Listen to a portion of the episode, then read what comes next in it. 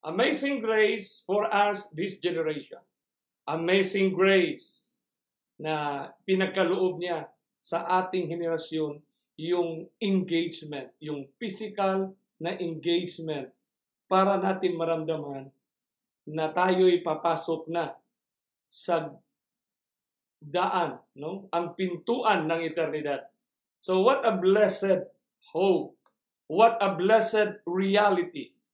Yan ang tamang lingwahe. Blessed reality na humantong tayo sa ganitong sitwasyon, kapatid.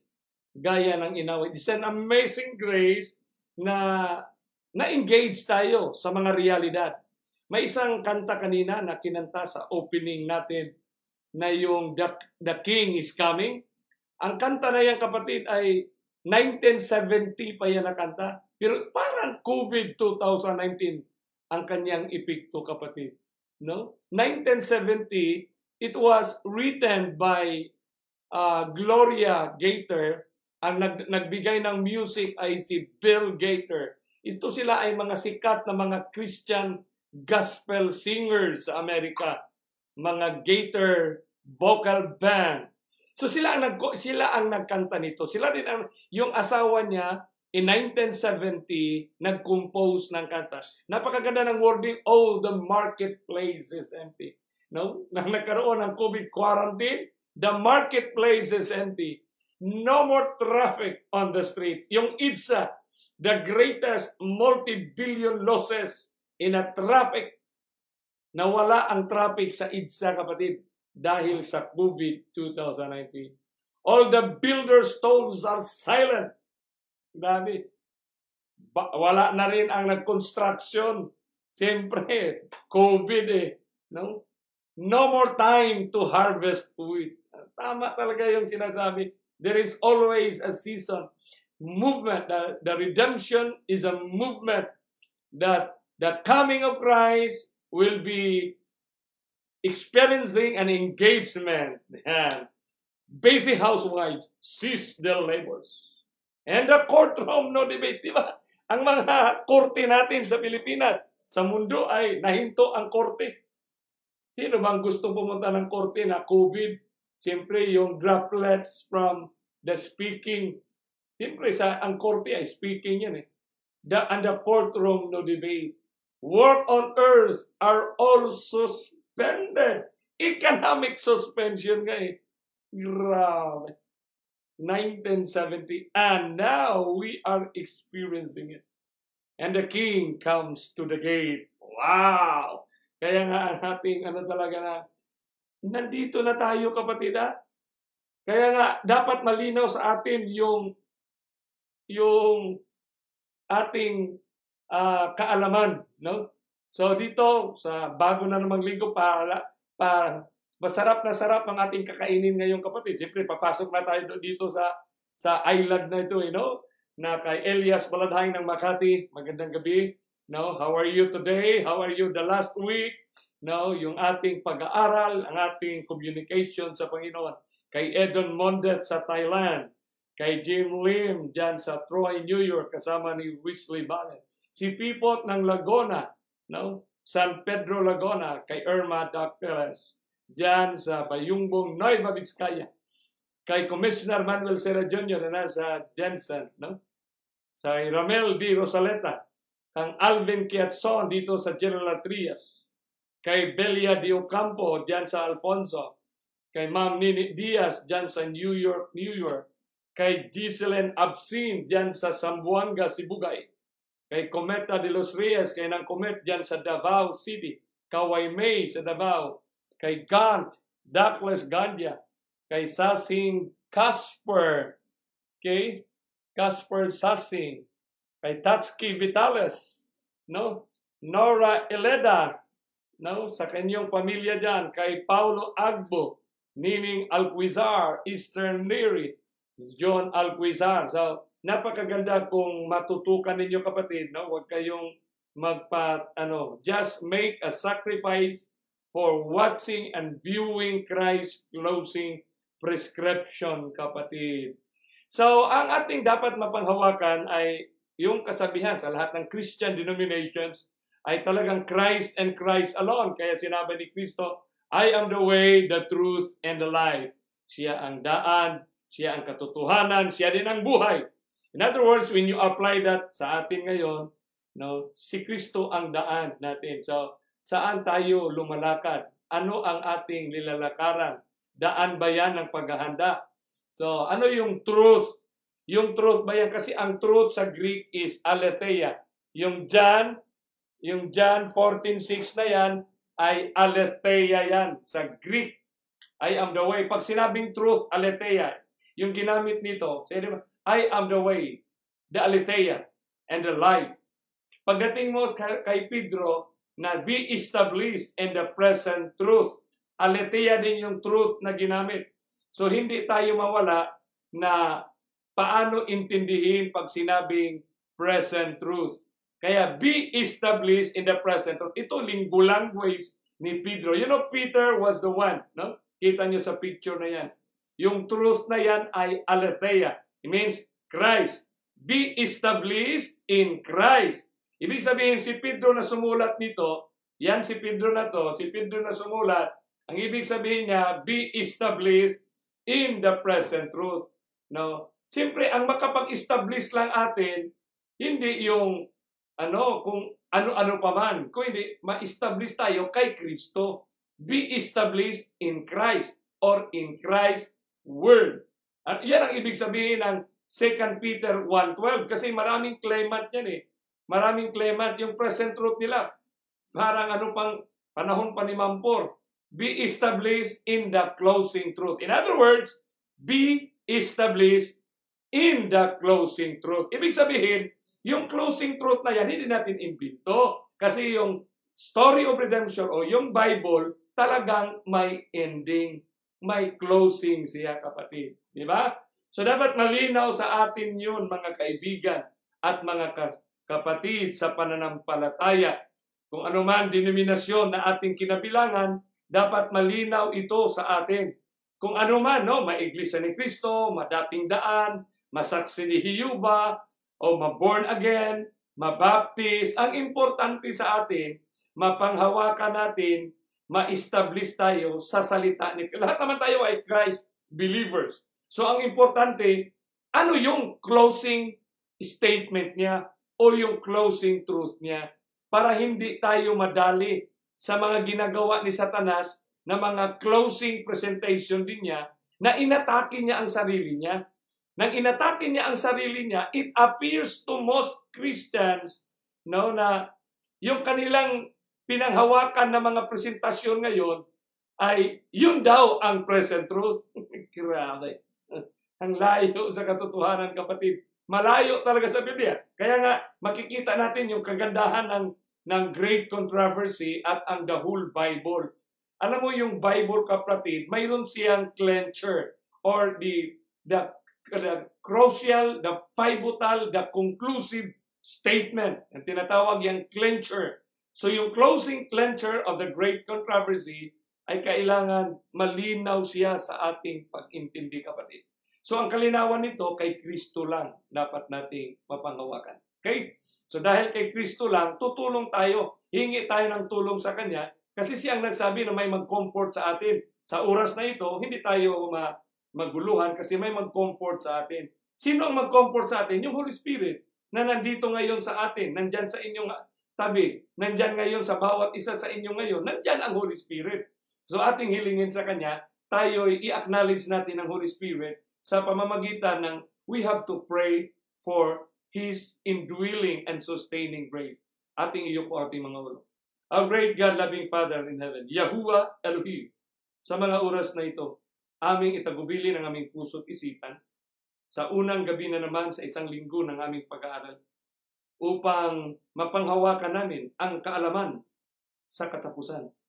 And thank you, Lord Jesus Christ, na ikaw mismo ang nag-deliver ng mga pananalita at ang mga prescription na mangyari sa aming henerasyon.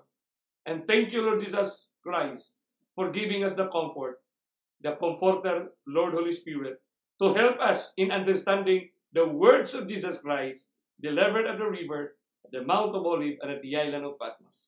Thank you, Lord Holy Spirit, for empowering us with your presence and your grace. In Christ's name we pray. Amen. So dito natin matutunghayan na mapapansin ninyo mga kapatid na ang Genesis 3.15 na ating pinag-aralan nung nakalipas na na yan ang pinaka-importante kasi nandoon yung pinaka-first declaration. Kaya nga, amazing grace dahil ang Biblia sa mga first pronouncement are the amazing first declaration. Sa amazing first declaration sa Genesis 3.15, doon dineclare yung great controversy. Sa great controversy na yan, dinescribe din ni Kristo yung closing segment of the story. Ang nakaga-advantage lang sa atin ngayon kapatid, kasi ang closing clencher na ito ay closing segment ay si Kristo ang personal na nag-deliver. So ang kagandahan nito kapatid na ang ending mas mabigat nas kasi siya mismo personally ang bumaba para i-engage sa kanyang binigyan para sa atin. Kaya nga from the river, nauna sa river, then from the uh, from the river, no, ano, at the river, from the mount to the island of Patmos. So makikita natin kapatid na ang whole Bible, no whole Bible, galing tayo dito ha. Ito ang Genesis. Okay. From Genesis, papunta tayo dito sa Revelation, makikita mo yung kagandahan ng arrangement ng Panginoon na equally divided talaga yung truth. Balance ang ibig sabihin. Ang tawag niya, kasi yun ang principle, no? balance, homeostasis sa, sa biology.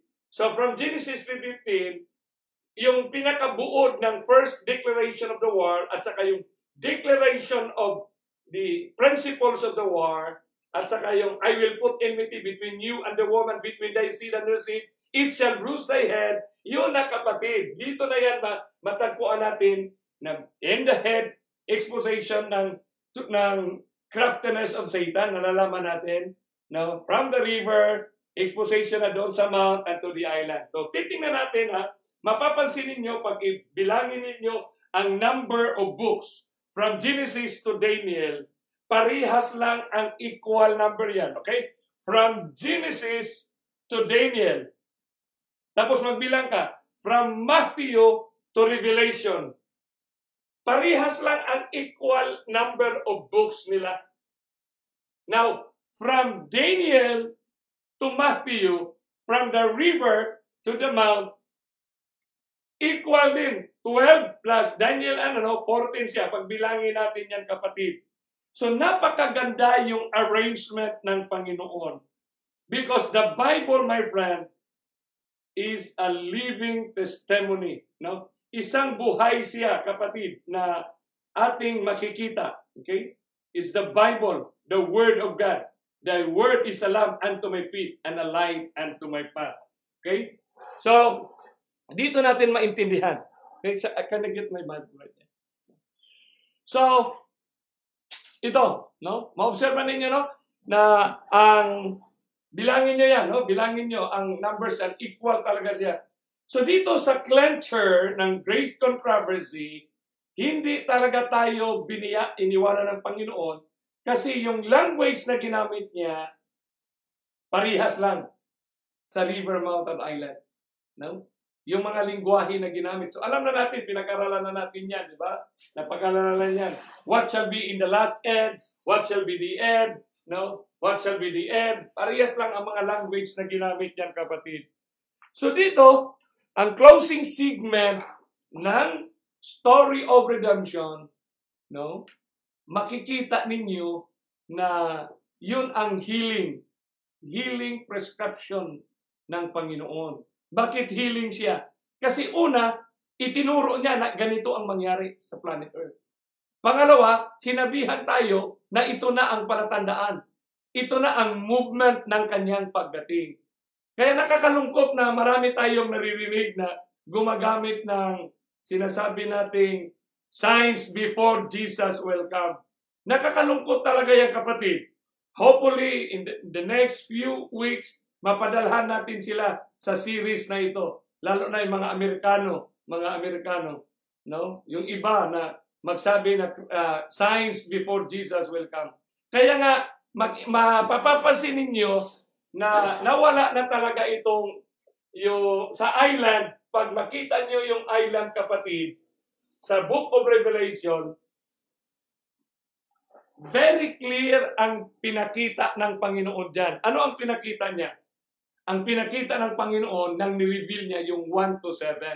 Ibig sabihin, kung naka-frame ito ng 1 to 7, exact talaga siya. So hindi mo masasabi na, hindi mo masasabi, yun, ito ang book ng Bible para hindi natin ma-misinterpret ang Mount of Olive. Kasi karamihan, signs before Jesus will come. Yung Matthew 24, it's not, my friend. Wala tayong mabasa na word na before. Wala, kapatid, sa ating generation. Wala tayong mababasa. Kaya nga, ang revelation, nagbigay sa atin ng malinaw na liwanag itong island. Sapagkat 1 to 7. So, hindi mo pwedeng ipagkamali. Halimbawa, kung progressive movement siya, pag sinabi mong 3, hindi ka pwede magsabi ng mga pangyayari before 3.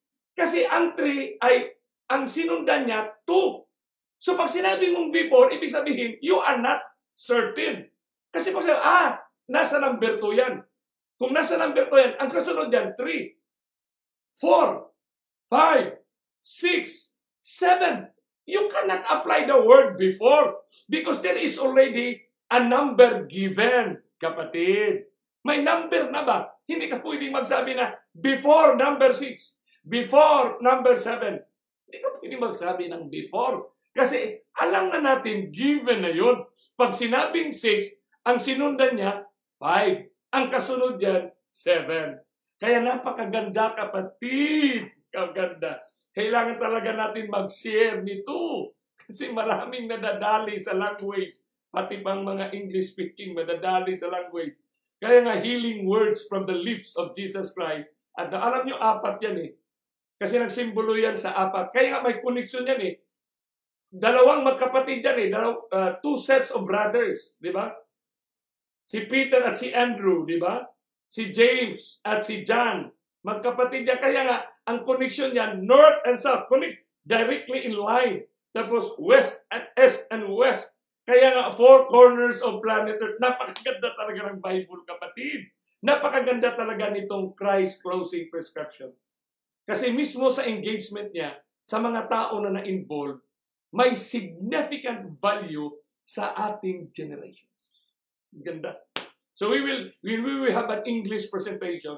It's I, I need your help to share this presentation to the America, to the Europe, and to the Canadians, my friend. No?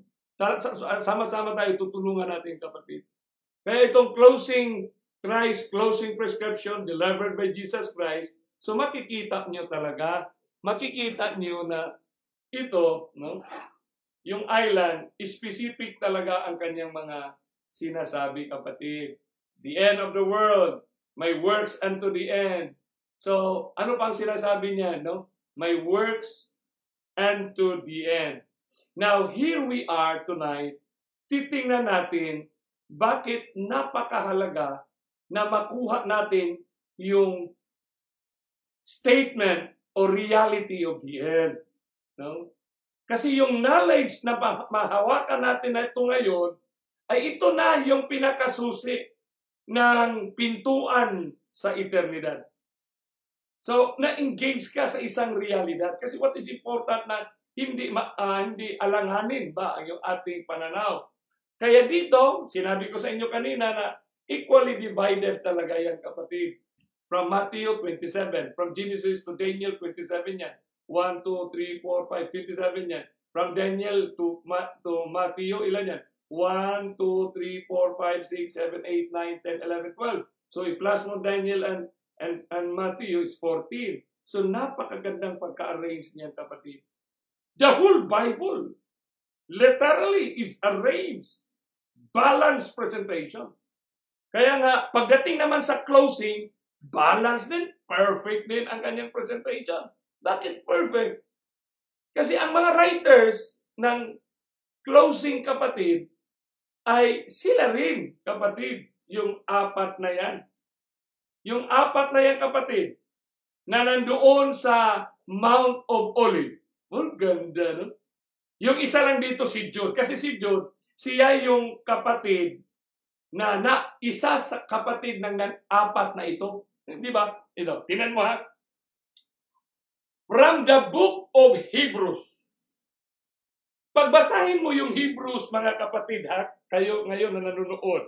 By the way, mayroon pala akong tiyahin. I need your prayers. My, my auntie is now ICU right now in Takurong. Kung sino yung taga Cotabato na nanonood ngayon, if you have some friends in Takurong, please connect and uh, if you can visit my auntie right there, nasa ICU at this very moment, right now. Kung sino yung may mga kakilala kayo na nasa Takurong, South Cotabato, the sister of my father, my late father, ay a retired teacher, ay na na stroke daw. Hindi ko alam kung anong sitwasyon ngayon. But ngayon patuloy tayo dito kapatid na itong beauty, no? Itong beauty, no? Itong beauty ng Bible, yung Hebrews, ito yung summary from Genesis, no? Makikita mo yan, by faith, Abraham by faith. Kasi pag binasa mo the whole book of Hebrews, nandoon na yung sanctuary, yung, yung pinaka-blueprint, ha? Pinaka-blueprint. Kaya kayo dyan na nanonood, no? Yung pinaka-blueprint ng redemption, work of redemption ng Panginoon. Sanctuary na mention na din dito sa Hebrews.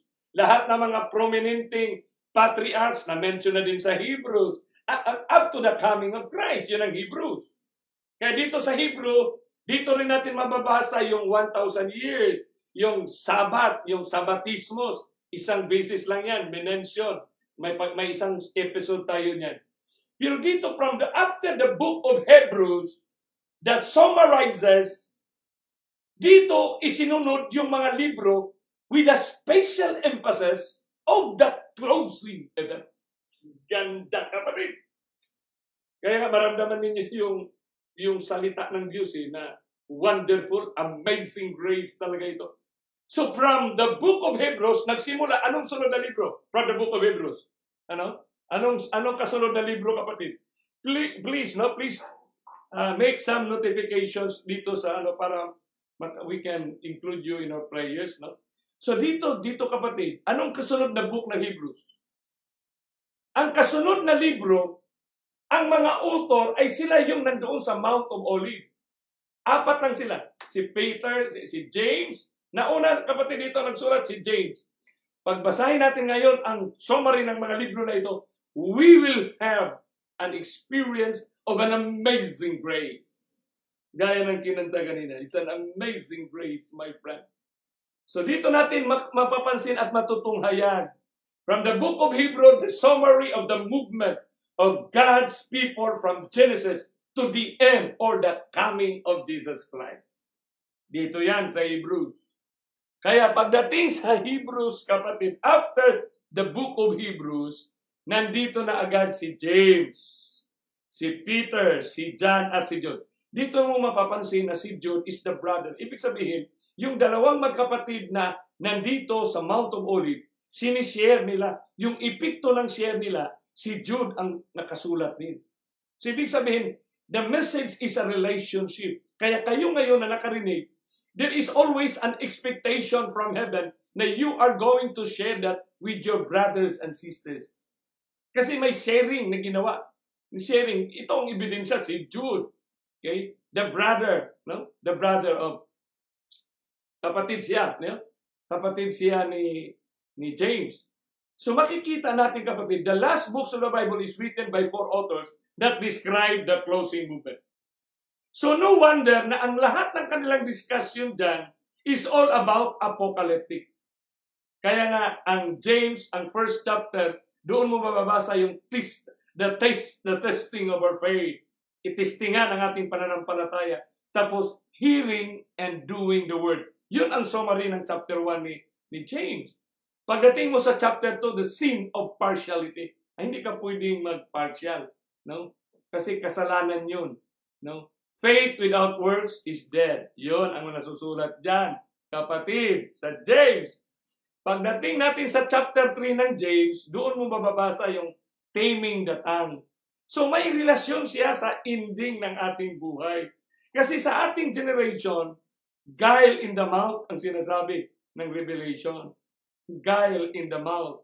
No? Thou shalt not tell a lie. Thou shalt not bear false witness. Taming the tongue. Tapos taming the tongue, yun din ang dapat kasi ito rin ang generations na makikita natin na ang bilis, ma- ang bilis mag-condemn, ang bilis magsira ng kapwa, ang bilis taming the tongue. Yun ang problema kapatid. Kaya nga, exactly, ito talaga ang message sa last generation. We need wisdom from above. Yung chapter 4, warning against worldliness. See? Tapos ang chapter 4 na yan, ini-include doon ni, ni James yung boasting about tomorrow. Ah, simple, nandoon na yung 1,000 years of peace and prosperity, boasting about tomorrow. Pagdating mo sa chapter 5, warning to the rich. Tapos, patience in suffering, prayer of faith. Yun ang mga sentro na mensahe ng Book of James. Exactly para sa ating generation. Pagdating natin ng Peter, kapatid, dalawa yan, 1 Peter and 2 Peter. No? Makikita natin sa first chapter ng 1 Peter, binasa natin, confirm your calling and election sure. Dito rin sa chapter 1, mababasa din natin na you are a chosen generation, di ba? No, Christ, glory, and the prophetic word. Then sa chapter 2 ng 1 Peter, the false prophet and teachers. Ay, yan din, napakaganda pag binasa natin yan. Exactly, ito talaga yung ating generation. No? Bakit yung false prophets and false teachers? Kasi dito nga, na, dito ang peak na, dito yung pinaka-art of perfection ng kanyang imitation at saka yung transform as an angel of light. Ang ganda nito kapatid. Pagdating sa chapter 3, the day of the Lord will come. So pinag-usapan na ni Pedro kasi nandoon siya eh. Kasama siya doon sa Mount of Olives. The day of the Lord will come. Yan. The, the final words sa chapter 3, kapatid. Yan, mababa. Napakaganda yan. It's solidly about our time, my friend. So pagdating natin sa, ano yon Ano, chapter chapter 1, then chapter 2, and chapter 3. So, ganito ang ang Peter kapatid, okay? First Peter ba yan? Wala kong naa. So, ang second Peter, hindi ko nalagay ang second Peter. Ang second Peter kapatid, doon din natin mababasa, no? Sa sunod nating mga slides, dito rin natin mababasa yung the present truth, be established in the present truth. Dito rin mababasa sa second Peter na yun ang pinaka-message natin na yung add to your faith, virtue, add to your virtue, knowledge. Ang first John kapatid, No? Si John, nakasama sa four disciples. Siya rin ang sumulat ng Book of Revelation na si pinuntahan siya mismo ni Kristo. Dito sa John, ang chapter 1, it talks about the word of life. Na para talaga sa atin. Walking in the light. Ang ganda niya kapatid. Maraming verses yan, pero exactly for us, the last generation.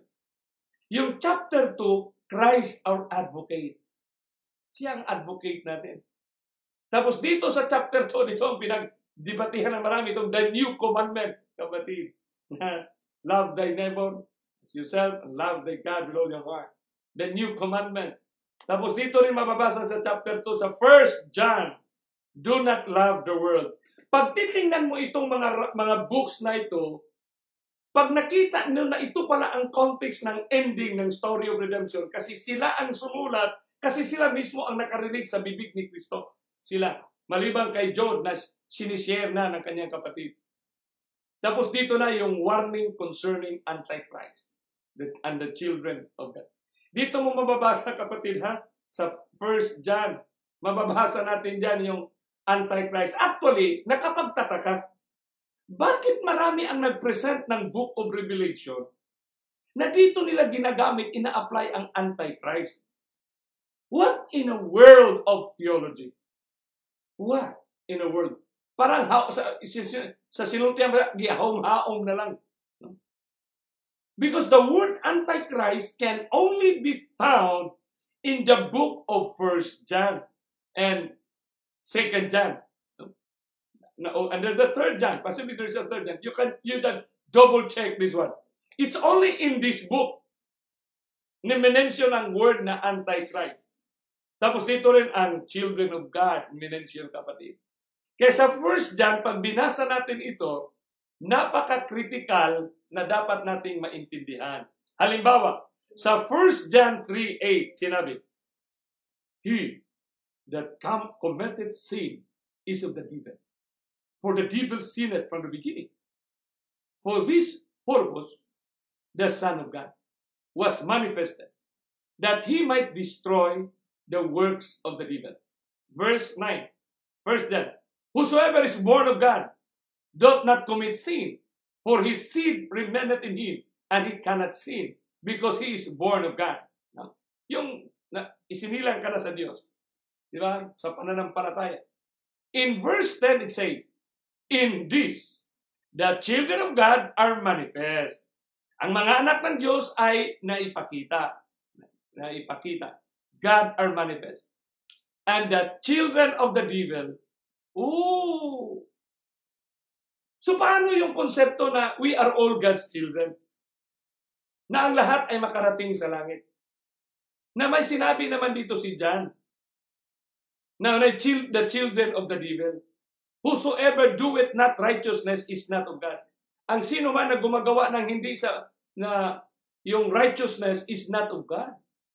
Na hindi patiran, hindi sa katwiran ng Panginoon is not of God. Neither he that loveth not his brother. So malinaw dito kapatid sa closing instruction ng Panginoon. Kaya dito kinounterfeit ito.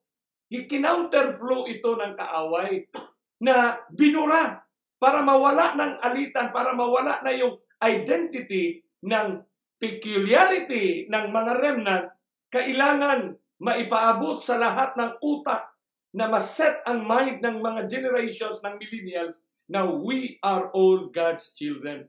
Sama-sama tayong mag-love ministry. Sama-sama tayong mag-compassion ministry. Sama-sama tayo kasi religious pluralism na.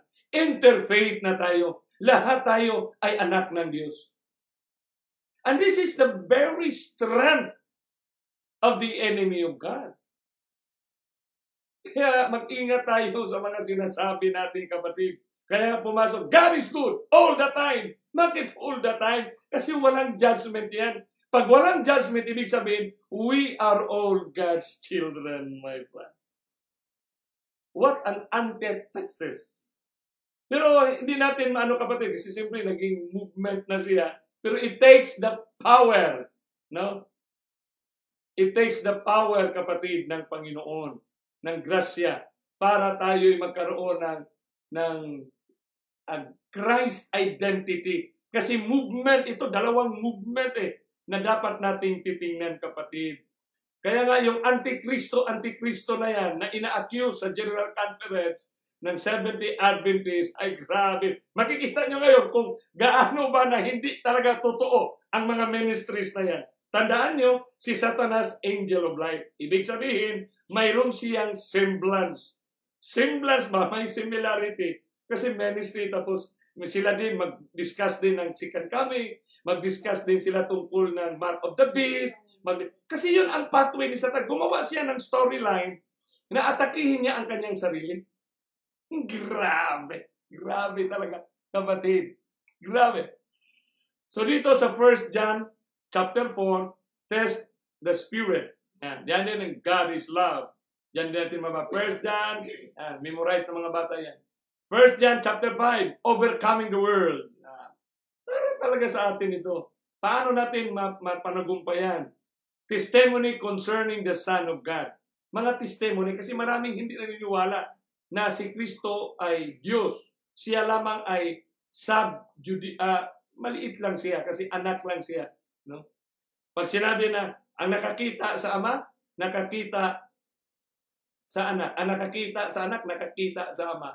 So, divinity yan ang ibig sabihin. Di ba? Pag sinabing uh, Mr.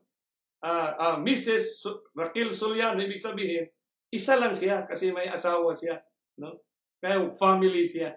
Sa 1 John 5.7 sinabi, For there are three that bear record. So, ibig sabihin, yung three na pinag-usapan natin nung nakaraang Friday, kapatid, yung, yung three ba na, na winawasak ngayon ng mga sabalista din. Mga matakal ng sabalista, Matagal na ba mga 70 Adventist? Ngayon, naging tunis, tunis na. Tunis. Ngayon, ang after the tunis, naging oneness na sila. Hindi gaya nung na, nakaraang mga dekada, century, mayroon na talagang oneness. Oneness ba? Hindi naniniwala sila.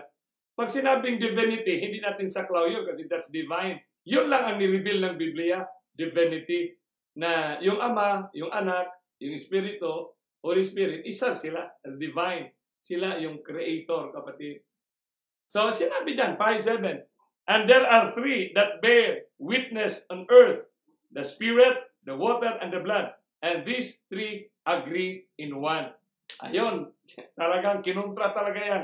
Naawa na nga ako dito eh, pero i-share ninyo yung last Friday natin na tungkol doon the science of all sciences na sinabi ng Romans 1.20 na ni-reveal ng Panginoon yung Godhead niya, kapatid. Okay? Yung Godhead talaga niya, ni-reveal ng Panginoon. Okay? Puntahan natin ang second John. Ang second John, kapatid, dito natin makikita sa chapter 1 yung walking in truth and love. So the truth is the Christ and His love. Sa 2 John 1.7 says, For many deceivers are entered into the world who confess not that Jesus Christ is come in the flesh. This is a deceiver and an antichrist. So pag hindi mo talaga, what do you mean by antichrist? Anything that is that you take that you take from Christ is antichrist.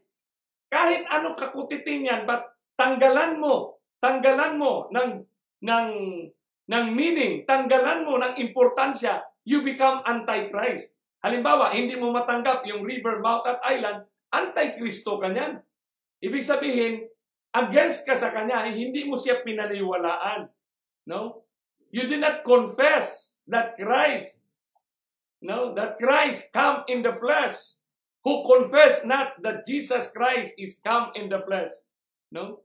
Talagang mayroon ito sa ating generation. Talagang ayaw. So kahit pa, kahit ano, in the in other words, in other words, i-deny mo, kasi ang nagsasalita dyan ay wala namang, hindi naman ano yan, kung sino-sino lang yan, mga ordinaryo lang yan ng mga elder dyan, mga nagsishare ng River Mountain Island, kayong nagsishare dyan, huwag na kayong maproblema. Kasi may, may sinabi na si John sa second John, For many deceivers are entered into the world who confess not that Jesus Christ is come in the flesh. Of course, hindi sila niwala na si Kristo yun who died on the cross.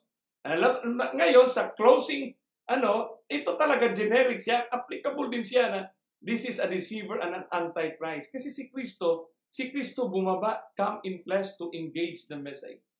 Engage niya ang message, nakita talaga ni Daniel yan. Sa 2 John 1, look to yourselves that we lose not those things which you have wrought, but that we receive a full reward.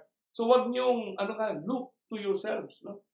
That we lost not the world, hindi mawala sa atin kung ano na ang ating napanghawakan ngayon. Kaya I would praise God for continuing watching. Kasi sa, minsan, hindi ko na sabihin, pero sabihin ko sa inyo, let us be serious. Kasi ang, ang series na ito, hindi ito pangkaraniwang series. So, si Kristo mismo ang nagsasalita nito. Mababasa natin. So sa 2 John, walking in truth and love.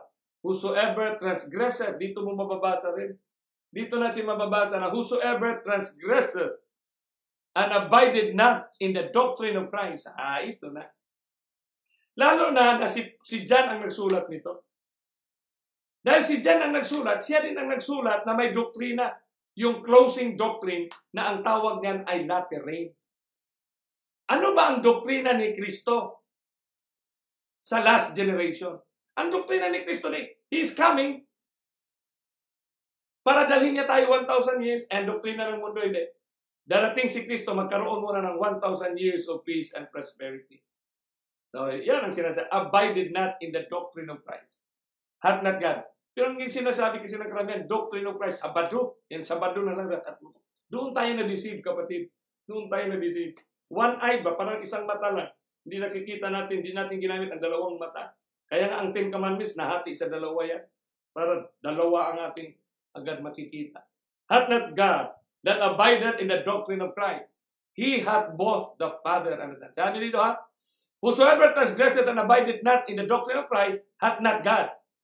He that abideth in the doctrine of Christ, he hath both the Father and the Son. Wow! Sarap no? Sarap pakinggan nito kapatid. So dito natin makikita ha, dito natin makikita. Kayo, Quincy Joy Manginsa, i-share nyo dyan. Kay Brother Johnny, na yung kanilang mga mensahe dyan ay outdated na, no? Outdated na sila. He hath both the Father and the Son. 2 John 1.10, If there come any unto you, yeah, any unto you, being not this doctrine. Kung mayroon ba darating sa inyo na hindi yung sinasabi ni John, kasi ang author nito si John. Siya din ang author ng Book of Revelation. Sila rin ang sinabihan ni Kristo doon sa Mount of Olives. If there come any unto you and bring not this doctrine, receive him not into your house. Huwag nyo na silang paano sa bahay nyo. Neither bid him Godspeed. So may mga panahon talaga lahat ng bagay. Gaya ng isang kapatid natin na noon nagsuporta, ah, hindi ako doon kasi pamaulit-ulit na lang. Kasi that's the movement of the Holy Spirit in your heart. Because you are growing in grace. You are growing in grace. We need to make right decisions at the right time. Having right decision is a gift from the Holy Spirit. Yan ang napakagandang reality. For he that biddeth him Godspeed is partaker his evil deeds. Ang sakit naman ito. Grabe. Pag pala sabihin mo, God bless you, ah, ikaw ay partaker ka. Parte. Ganon ka-stricto ang closing movement ng ating generation. Kasi nga ayaw ng Panginoon yung defiling. Ayaw niya kaya we need to be peculiar, holy, kapatid. Ayaw niya yung fornication, kapatid. Kaya, huwag talaga magsabi Godspeed. Malinaw yan si John, no? If there come unto you and bring not the doctrine of Christ, not this doctrine, yung doctrine of Christ. So ano yung doktrina ni Kristo from Genesis to Revelation? Ano yung importanteng doktrina niya na siya mismo ang bumaba galing sa langit para ibigay kay Daniel? Yun. So dito natin mentan, it's about doctrine, it's not about people na atakihin mo na yan ay mga Illuminati, yan sila ay mga Jesus. Wala yan sa Bible, kapatid. Pag nakarinig kayo niya, shut off right away. Tapos sabihan niyo, if you will not stop. That's not really the word. I-share, i-share niyo ito, kapatid. So dito natin makikita sa 3 John chapter 1. No? Sa 3 John, dito rin makikita natin yung support and opposition. Maniwala kayo sa hindi, mayroon talagang mag-oppose kasi buhay si Satanas. Beloved, I wish above all things that thou mayest prosper and be in health even as thy soul prospereth. So, concern din ang Panginoon sa ating pangangatawan. Kaya may mga reminders siya sa atin tungkol sa ating healthy lifestyles. Kailangan mag-prosper tayo. Kaya nga, part ng third angel's message, talaga yung, yung health, kapatid. Yung health, yun ang integral part. Bakit yan? Kasi yung ating pagpunta sa eternidad, ay hindi na natin balikan na may katay-katayin tayo ng mga flesh. Huwag na yan kasi it represents the blood. Wala na yan kapatid. Kaya tanggapin natin ito. Huwag na tayong magmatigasan na kailangan manalangin tayo na matulungan tayo na maitulak tayo sa buhay na iwanan na ang mga pagkain na hindi na doon natin kakainin sa new heaven and new earth. Dito natin ito desisyonan. Kasi uh, that's our choice, kapatid, which God will help us to live with it, na mamuhay tayo ng ganun. We have to choose it. Kasi diyan tayo nagkaroon ng kamatayan sa choice ng food. Kasi doon si Iba na biktima eh. Kaya we need to decide. Now, dito na tayo kay Jude, yung kapatid naman na nasiran siya ng kapatid na nandoon sa Mount of Olive, siya rin ang sumulat sa chapter 1. Kaya dito sa chapter 1, kapatid, sinulat talaga ni Job yung judgment on false teachers. So, mayroong judgment, kapatid. Mayroon talagang judgment. Ito na nga ang mensahe natin. Patapos na ba? Of course. Kasi yung rain, sealing siya. Ibig sabihin ng sealing, pag yan na ang last na informasyon, yan na rin last na doktrina, yan na rin ang last na mag-guide sa atin na hindi tayo madadali Dahil yan na ang liwanag, last na liwanag, yun na rin ang iyong lalakaran para tungo ka na sa eternidad. Ito ang masarap, kapatid. A call to per- persevere. Yan. Tapos doxology na, closing na kapatid. So dito natin makikita yung beauty ng Bible. From Genesis to Hebrews, then from Hebrews, James to the last book, John, these were all written with one context of time, apocalyptic. Yan, kapatid. Yan, prescribing our generations. Napakaganda nito, kapatid. I-share nyo ito. Kasi by the time mag-Bible sharing kayo sa iba't ibang mga religious leaders ng iba't ibang relihiyon, o kahit sa atin, ay mag-level up tayo na may finishing touches na ba ito? Di ba? Finishing touches na ng Bible. Ayaw ng Panginoon na may maiwanan tayo na hindi natin nakikita. Kaya nga, growing in grace, in the knowledge of our Lord and Savior Jesus Christ. Kaya dyan sa Jude, mababasa natin dyan, Jude sa uh, sa American Standard Version, sinulat dito, sinabi ng Jude, there are murmurers. Complainers, walking after their lust, and their mouth speaketh great, swilling words. Grabe! Swilling words. Minsan hindi na natin binabantayan. Pag nagbibinta tayo ng mga bagay sa ating generation, nadala tayo ng, ng, ng manufacture, nag-produce. Isang bagay na halos lahat ay mayroon na siya. Parang balunik na masyado kapatid. Kaya nga, mabiktima tayo sa tinatawag na guile in the mouth. Kasi swilling words ba? Mataba, masyadong mataba ang produkto. Isang kapsula, gamot lahat. Grabe. Isang inumin, gamot lahat ng sakit. Grabe. Kaya nga, showing respect of persons for the sake of advantage. Grabe ganda. Sa Bible Basic English, these are the men who make trouble, ever desiring change. Gustong magpababago. No? Ito ang mga movement ngayon eh. Going after evil pleasures, using high-sounding words, respecting men's position in the hope of reward. Oh, grabe. Irespeto lang. Respetuhin ka lang kasi may ini-expect sila na reward. Di ba? Yun ang mga movement eh. No? High-sounding words, going after evil pleasures. No? Ever desiring change. Gusto ng mga pagbabago. New change, new, new humanity, new, new. Parang new, new. Di ba?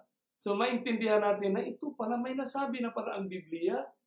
These people grumble and complain and live by their own selfish desires. Ito ang ating generation kasi sa Jude ito eh. They brag about themselves and flatter others to get what they want. Ah, grabe. Exactly. No? Yung ipa-flatter mo, ipa-flatter mo isang tao kasi may ini-expect ka. Ay, ikaw ang kabala ka, ikaw talaga ang akong butuhan, butuhan. Ikaw lagi ang among himuon, ano, ikaw, ikaw pala ka, ikaw talaga ang suportahan. Ang grabe. These are murmurers. Maraming taga-murmur. Eh. Grabe. Complainers. Walking after the lust, and their mouth speaks swelling words, admiring persons for the sake of profit. Grabe.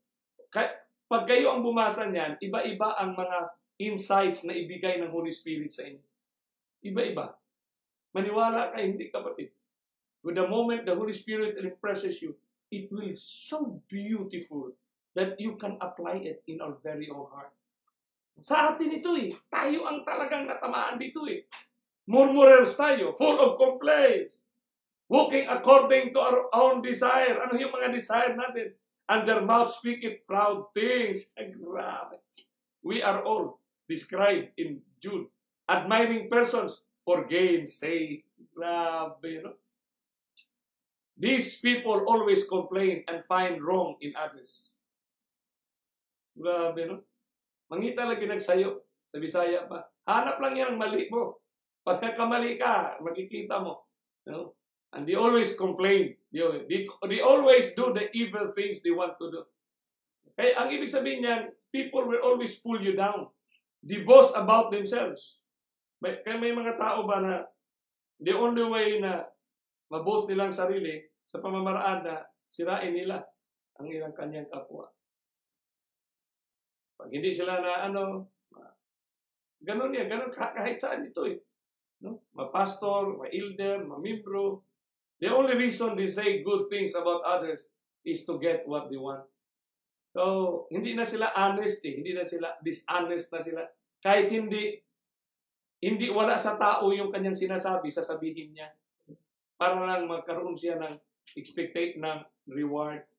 These are grumblers, malcontents, hindi contento, following their own sinful desire. They are loud-mouthed boasters, showing favoritism to gain advantage. Grabe, no? Ito ang mga nagko-complain, parang nagko-complain and find wrong in others. Kahit anong ministries, talagang ganito na. Sa Tagalog pa, ang mga ito ay mga mapagbulong. Bulong ba? Mapagbulong. Mahilig sa bulong-bulungan. Yan si ano yan ha? Ano ka dyan? Mag-ingat ka dyan. Mag-ingat ka dyan? Mag-ingat. Hindi man lang sinasabi kung ano ba talagang ingatan. Di ba? Mag-ingat ka dyan. Anong ingatan? Di lang mag, magklaro. Bakit? Wala ka ba? Yan. Mga madaingin na nangagsisilakan ayon sa kanilang masamang pita. At ang kanilang bibig ay nagsasalita ng mga kapa, kapalaluan na nagpapakita ng galang sa mga dahil sa pakikinabangin. Ah, grabe. Exactly si Jude. No? Kasi dinescribe nila yung ating generation, kapatid. Wow. Kaya sinabi talaga ni Pedro, si Pedro isa sa mga beloved ni Jesus, di ba? Sinabi talaga ni Pedro yan sa 2 Peter sa unang sulat niya. In-special ko to. No? Kasi and beside this, giving all diligence, sabi ni Pedro, add to your faith virtue, and virtue, knowledge. Itong sinabi ni Pedro. And to knowledge, temperance, and to temperance, patience, and to patience, godliness, and to godliness, brotherly kindness, and to brotherly kindness, charity. For all these things be in you and abound. They make you that you shall neither be barren nor unfruitful in the knowledge of the Lord Jesus Christ. That he that lacketh these things is blind and cannot see afar off, and hath forgotten that he was purged from his old sins. Nakikitaan nyo ng language ito si Pedro? Halos parehas lang sila ng language din ni John sa Book of Revelation, kapatid. Because these are the same people na na-engage ni Kristo. Hindi na tayo magtaka na ang kanilang topic at ang kanilang issues at ang kanilang mga panahon na pinag-usapan ay ito yung ating generation. Wherefore, the, the rather, wherefore the rather, brethren, give diligence to make your calling and election sure. Paningkamutin, make diligence. Pagsikapan nyo to make your calling and election sure. For if you do these things, you shall never fail. Hindi talaga tayo ma ma-fail mga kapatid. Kaya dito, makikita natin itong 2 Peter, nakikitaan natin ito ng isang malinaw na construction ng literary art ng Biblia, ng salita ng Diyos. Bakit literary art? Tingnan nyo kapatid. Kasi ito rin ang formula of equation. Ito ang formula of equation in the story of redemption. Exactly, ito din yung isinulat ni 2 Timothy that in the last days, perilous times shall come, men shall be lovers of this world, and ano pa yan, and, uh, impatient. Lahat ng language dyan, nandyan ito lahat sa 2 Peter. So add to your faith, virtue, add to your virtue, knowledge, Add to your knowledge temperance, add to your temperance patience, and to patience godliness, and add to godliness brotherly kindness and charity. Bakit gaano ba ka-crucial ito kapatid? Kasi lahat naman ng relihiyon may pananampalataya. Halos lahat ng relihiyon, including the non-Christian world, the Buddhists and the Hindus, are having exceptional virtues. Ang ibig sabihin ng virtues, good behavior, good character, matulungin, maunawain. These are virtues, my friend. But what is after virtues? Knowledge. Bakit pala importante ang knowledge, kapatid? Kasi ang movement of the story of redemption, kailangan ng knowledge para natin makita at maintindihan yung galaw ng kaaway ni Kristo na ngayon ay anghel na siya ng liwanag. Kasi dalawang verse lang. I will I, I will I will exalt my throne above the stars and I will be like the most high. Tapos, i-transform us. So ano yung konteksto? Ano yung mga detalye ng pagka-light niya? Na naging angel of light. Eh, wala tayo. So kailangan natin ng knowledge ni Kristo. Kaya nga, siya mismo ang bumaba sa river, mount at island para makita natin kung bakit angel of light si Satanas. Ganun ka-importante na mensahe ang river, mount at island. Kapatid. Kaya nga ito rin ang point na kung sino man ang mga hindi Seventh-day Adventist na makahawak ng, ng River Mountain Island, yun ang sinasabi, may nauna na nahuli, may nahuli na nauna, kapatid. Kasi ang knowledge na yan, pag nawala, kapatid, confusion. Pag nawala yung knowledge ng closing prescription, intemperate ang tao, kapatid. Intemperate ang tao. Pag sinabing confused ka, uh, anong resulta mo dyan, kapatid? Pag wala yung knowledge, kapatid, maging intemperate, impatient, no, ungodly, no, selfish, wala siyang brotherly kindness, ay kumplito yan, kapatid, ng mga resulta pag walang Christ closing prescription, kapatid. Siyempre, mapunahan sila. Siyempre, gusto ma-establish nila. Lalo na may mga banta ngayon na economic crisis. So magsarili talaga sila. Kasi ang nature ng fallen being, uh, self-preservation. Yun ang nature natin eh. Bilang mga anthropos, mga self-fallen, mga fallen human beings, we tend to protect, self-preserve. So dahil sa self-preservation tendencies natin, naging selfish, maging ano tayo, magsarilihin, no? Magkasarili tayo, kapatid. Ganun kahalaga ang knowledge. Pag walang knowledge, kapatid, very critical ito sa ating generations, my friend. So, ganun ka-importante, kaya si Kristo bumaba para ibigay niya. So, the heaven's equation of salvation, add to your faith, virtue. This, definitely, lahat ng Kaya huwag kayong magsabi, kapatid, na yung ibang relihiyon dyan ay walang pananampalataya. We have faith, my friend. We have virtue. Mas, ma- mas mabait pa nga sila. Mas matulungin pa nga sila kaysa mga remnant, claim, mga possessors of truth. Kaya without Christ's revelation of the closing, there will be confusion. Kaya nga, ang language ng revelation ni John, Babylon is fallen, is fallen. Know? Saan ma-fallen ang Babylon? Sa mga anak niya, makita, makita ng mga, kaya nga na-misinterpret ang, ang three in years basis na yan. Pag-aralan natin yan sa susunod. Why confusion? Because they're intemperate, impatient, ungodly, unkind. Ay, grabe kapatid. Bakit maging intemperate ka? Siyempre ah. Gusto mong kam kamkanin kamkamin lahat kasi competition nga ang buhay ngayon eh. Competition. Yun ang ano. He who has the the, the gold rules. No? Kaya yun ang importante nating makikita na prescribe na ni Kristo yung ating generation, kapatid.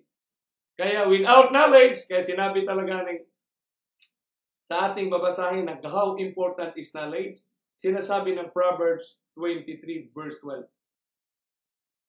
Apply thine heart unto instruction and thine ears to the words of knowledge. Kailangan natin malaman yung knowledge, kapatid in verse 4, and by knowledge shall, shall the chambers be filled with all precious and pleasant riches.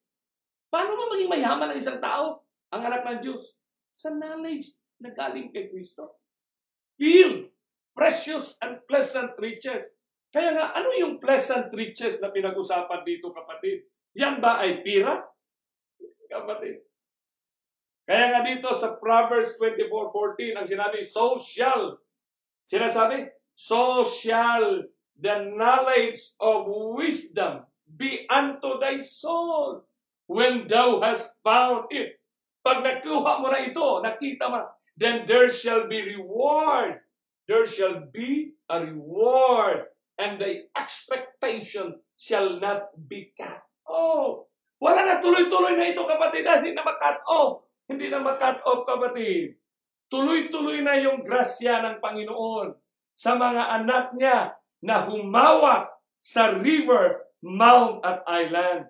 Pero kaya nga, kailangan i-share natin ito kasi Tagalog pa, pag magka-English tayo, sabay-sabay natin ipadala sa email, no? may mga email, kunin yung mga email ng lahat ng institution sa Amerika, sa lahat ng mga religious organization, i-ano natin kapatid.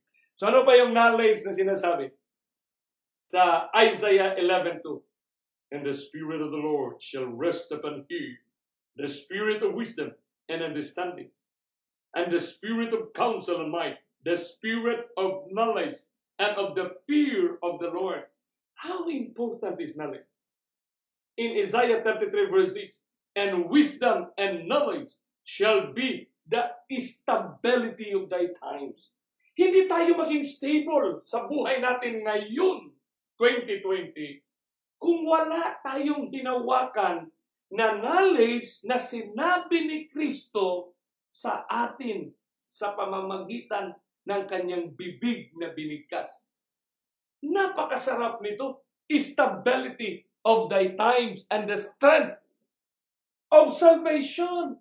Strength of salvation and the fear of the Lord is His treasure. Napakasarap ng Biblia kapatid na kumplito tayong binigyan nito kapatid. How beautiful is the word. In Hebrews 10.26 it says, For if we sin willfully, kung tayo magkasala na sinadya, after that we have fully received, nang natanggap na natin ito, knowledge of the truth, there remaineth no more sacrifice for sin wala nang natitira daw na sakripisyo sa kasalanan na yan. Ay, grabe. Napakadelikado na knowledge ito. Kapatid, kailangan talaga nating hubawak nito. No? Kasi ang hindi paghawak, no?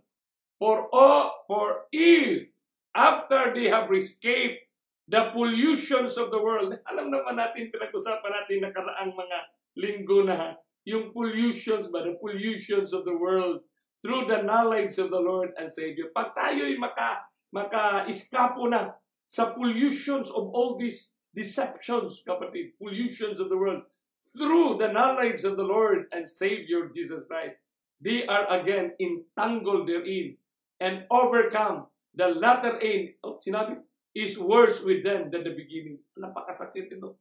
Second Peter chapter 2 verse 20, For if after they have escaped the pollutions of the world through the knowledge of the Lord and Savior Jesus Christ, they are again entangled therein. Ah, grabe. Ibig sabihin, last na talaga ito. Last na ito. Kasi pag nabumalik pa tayo sa ating na, na, nakasanayan, they are again entangled therein and overcome, the latter end is worse with them from the beginning. Ang mas matindi pa kapatid. Grabe. Kaya ako minsan natanggap ko na na kahit sa nasabi, patuloy pa rin. Sabi ko, wala na talaga. Hopeless na. Kaya yung Israel noon, tandaan nyo yung Israel? The moment of the destruction, at the moment that they were destroyed by the Romans, they were still Saturday keepers. They were still singing in the church. They were still very active, my friend. Huh? They were never having shows of yung tinatawag nating uh, backsliding. Ang failure lang lang talaga ng Israelites on the first advent would the unbelief of the prophecy, my friend. Kaya dito natin makikita na heaven's equation of salvation na confusion talaga pag walang Christ closing prescription. Christ revelation, lalo na itong the book of Revelation. Confusion. The fruits of confusion is, ano yung bunga ng confusion? Be blind to see. When you talk about blindness, there will be intemperate, ano pa kapatid? Impatient, ungodly, and kind. May sinabi ang Romans 11.25, For I would not, brethren, that you should be ignorant of this mystery, lest you should be wise in your own conceits. The blindness in part is happened to Israel. Oh, grabe! Blindness in part is happened to Israel until the fullness of the Gentile become in. Wow. In Ephesians 4.18 it says, having the understanding darkened. Wala na. Being alienated from the light of God through the ignorance that is in them. Absence of knowledge is ignorance.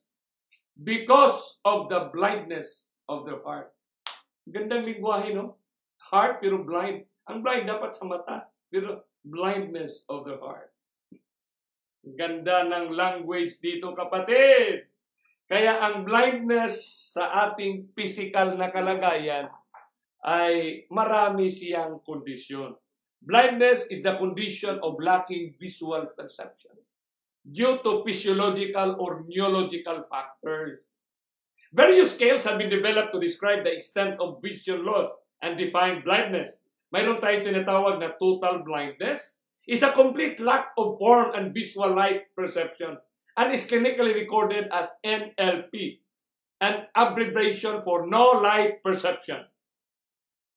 Blindness is frequently used to describe severe visual impairment with residual vision. So may iba na makunti pang nakikita. Those described as having only light perception have no more sight than the ability to tell light from dark and the general direction of a light source. Wala na absence na talaga siya kapatid. Blindness is when someone lacks the visual perception due to either physiological or neuro neurological factors. Okay? Blindness is usually described as severe visual impairment with residual vision. There are, however, different types of blindness, which doesn't always mean they are totally blind. Ay, ito rin. Sa spiritual, ganun din ba? Mayroon din total blindness, mayroon din mayroon pa rin nakakita pa rin. No? Specific type of blindness. Ano yung mga specific type of blindness? Number one, total blindness. Number two, night blindness. No? Night blindness, ang tawag niyan is nectalupia. Is when one is unable to see or see very poorly in low light. And the, third, the, the another type is light blindness. When one is unable to see clearly in bright light. Ano pa ang ibang klaseng blindness? Color blindness, snow blindness, flash blindness. There are so many forms. And it also represents human blindness, my friend, is spiritually. Grabe. Mayroon palang ganyan, kapatid. Kaya sinabi ni 2 Peter 1.9, But he that lacketh these things is blind and cannot see afar off. Ano lang daw na hindi ka makakita sa unahan? When there is no knowledge. And cannot see afar off. And had forgotten that he was purged from his old seed. Kaya napaka-critical kapatid. Kasi mawala sa iyo lahat ito. Ang pinakasusi lang, yung knowledge. Kaya continue to grow in grace ang sulat ni Pedro. In the knowledge. Kaya si Kristo nag-promise din kay Daniel, nagsabi kay Daniel para sa atin ngayon na knowledge shall be increased. So pag hindi tayo nag-increase, ininsulto natin si Kristo.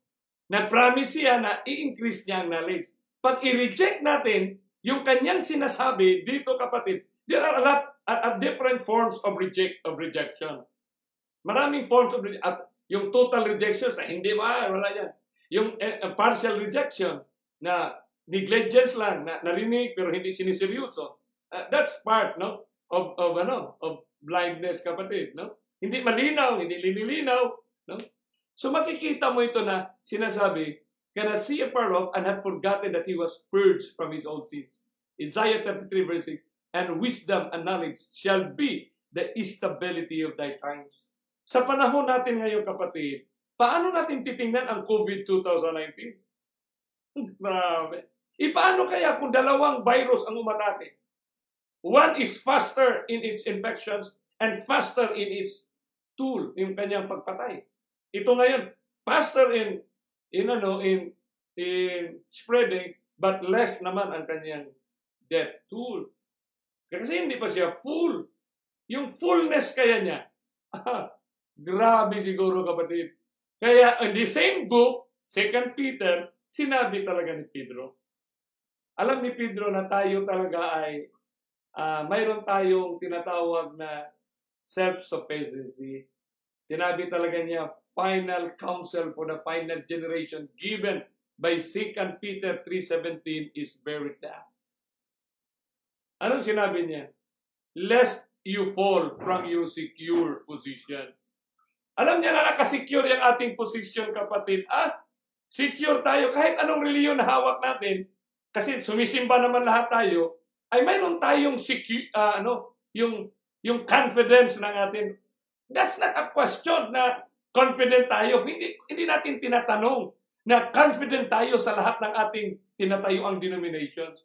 Pero ang importante ngayon kapatid, hawak ba natin yung Christ closing prescription? Sa prescription na yan, hindi ka talaga matatablan ng COVID-19. O walang pestilence na mag, magpahamak sa iyo kasi yung kanyang instruction ay talagang proteksyonan kanya. At kanya kang ihatid sa pintuan. At inihat, nandito na tayo sa pintuan ng eternidad. Bakit nandito na tayo sa pintuan ng eternidad? Kasi isiniwalat na niya, ibinigay na niya na ito ang pintuan, ito ang galaw ng aking pintuan ng eternidad. Yung pintuan galaw ng eternidad, nandyan si Kristo ang sinabi niya. Si Kristo na ang gumagalaw. Kaya nga sabi dito, the next verse, having the knowledge of Christ will lead us to eternity. Kaya yung ang pamagat kanina, kaalaman sa katapusan is the doorway to eternity. Doorway na yan eh, nakaapak na tayo ngayon. Bakit nakaapak? Nalaman na natin yung sinabi ni Kristo sa river. Nalaman na natin yung sinabi niya sa Mount of Olive. Papasok naman tayo ngayon sa Revelation, sa isla. Siyempre, isla yan. May mga interlord pa. Siyempre, sasakay pa tayo sa mga importanteng mensahe ng James, Peter, Andrew. Di ba? Yun ang dagat eh. Tatawid ka. Di ba? Yun ang kaya nag-aral muna tayo dito sa kanyang tatawirin nating mga closing prescription, kapatid. But be increased in grace and in the knowledge of our Lord and Savior.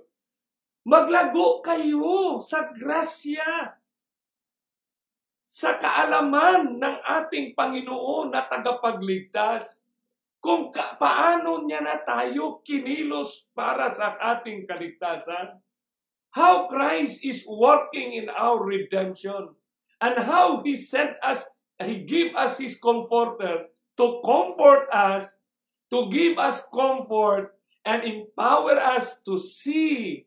Kaya nga, oh well, to see the blindness para mag magaling ang ating blindness, kapatid. Alam niyo, kapatid, yung sinabi diyan, Sinabi diyan dito kapatid sa uh, 2 Timothy. Ang ganda nito. Sa 2 Timothy. That in the last days, verse 1, you can be certain, no? Masiguro mo talaga that in the last days. So bantayan natin kapatid na yung growing in grace is the same as add to your faith virtue. Add to your virtue knowledge. Addition ang ibig sabihin niya.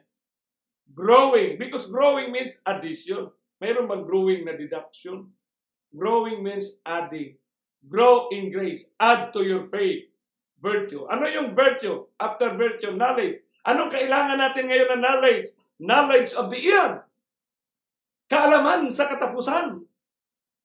Kasi sa kaalaman sa katapusan, i-guide niya tayo how we are going to maximize our time, our borrowed time. Kasi Kristo na mismo ang ating nakikita, ang kala ang galaw ng kanyang pagdating, ang ating nakikita. Grabe!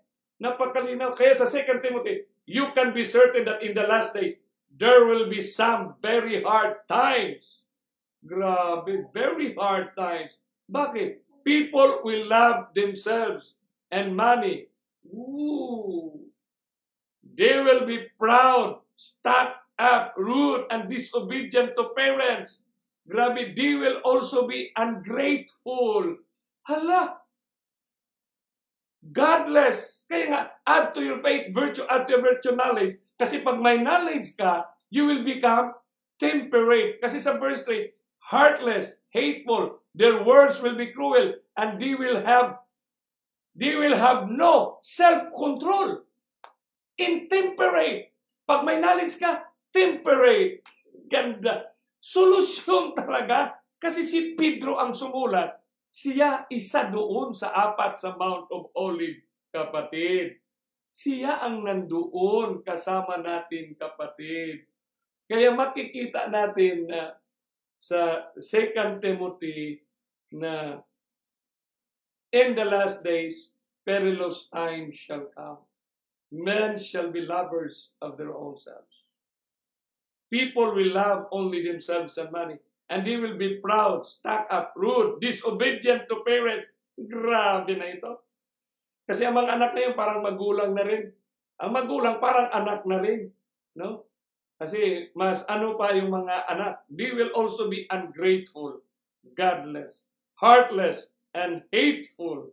Their words will be cruel, and they will have no self-control or pity. These people will hate everything that is good. Wow. And they will be sneaky, reckless, and puffed up with pride instead of loving God. And they will love pleasures. Grabe kapatid, no? So, ibig sabihin kapatid, pag wala itong knowledge na in-instruct ng Panginoon, kaya malinaw no, na sinabi ng Ephesians, basahin yung Ephesians ngayong gabi, Ephesians chapter 6, hindi ko nasulat siguro yun, Ephesians chapter 6 mga kapatid. Sinabi dito sa Ephesians chapter 6, verse 10, 11, 12. No? Finally, my brethren, be strong in the Lord and in the power of His might. For we are not fighting flesh and blood. Grabe. Bukas, tatalakayin natin yan. We are not fighting flesh and blood. Bakit ngayon ay maraming ministries na ang kaaway ay mga tao na si Ted Wilson ay ganito, si ano ay ganito, si ano ay ganito. Grabe na ito. Tapos atakiin na ito. We are not fighting the real great one, the message of God for God's people na instruction. We are not fighting against flesh and blood, but we are fighting against principalities. What do you mean by principalities in the original Greek word? Ah, kapatid. Dito mo na matansya kung ano talaga ang dapat nating gawin kung saan tayo. Naawa nga ako, marami akong kaibigan. Na marami akong kaibigan sa Amerika, sa Canada, na, sur, na subscriber, follower talaga ng Amazing Word Ministries. At ano pa yung mga mga ministries diyan sa Amerika. Grabe.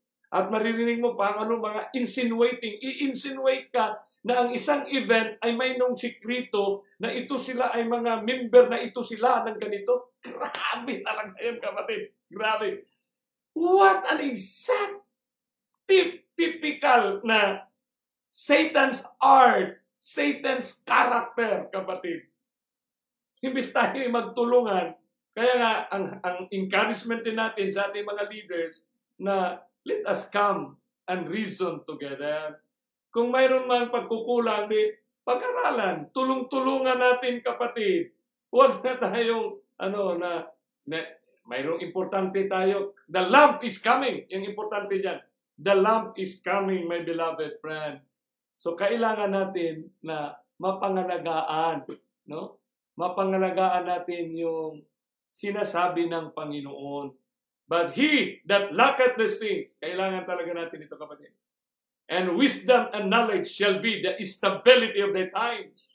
Yan ang yung pinaka magbigay sa atin ng estabilidad. That be established in the present truth. Sinabi ni Pedro yan. Be established in the present truth. Ano yung present truth? Yung words ni Kristo. Si mismo nagsabi na ito ang mangyayari. Kaya sa ating generation, ang words ni Jesus ngayon, pag sinabi nating Bible, siguraduhin natin na self-evident ang mensahe natin. Ibig sabihin, siya ang nagsabi. Kaya nga, yung globalization, nasa Bible ba? Kailangan ng engagement ng mensahe ngayon, i-share natin na global na ang kaganapan. Global na ang events. No, global na ang lahat. Economics, politics, education, culture, global na, global. Pag ito ay global na, prescribe ito ng river, mount, at island. Pero tanggapin natin kapatid, dahil bago lang ito sa pangrinig ng mga relihiyon. Siyempre, bago lang ito eh. Pero hindi ito bago. Lumang-luma na sa Biblia. Kasi isipin mo, Daniel 8 pa nakasulat. Matthew 24, multiple. Ay, ano, Patmos, ang tagal na yan. No? Pero binigyan lang ng, natin ng re- revisiting, re-emphasis. Kasi yun naman ang ibig sabihin ng revival and reformation, my friend.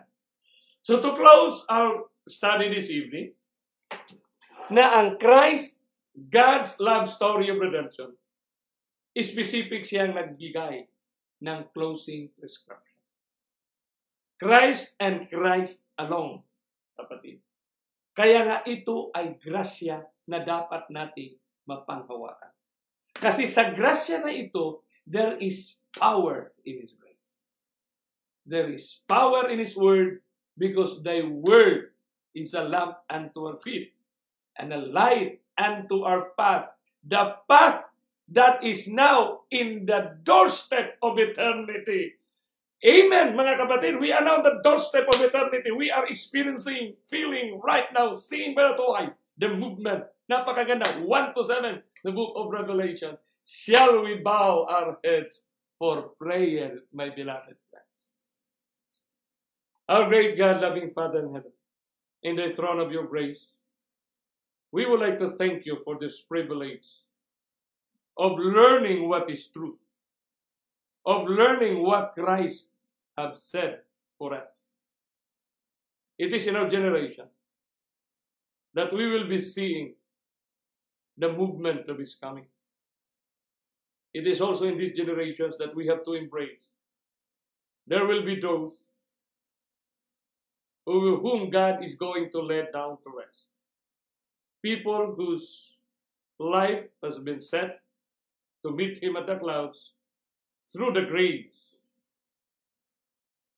So we see people, and we de- we we understand the movement.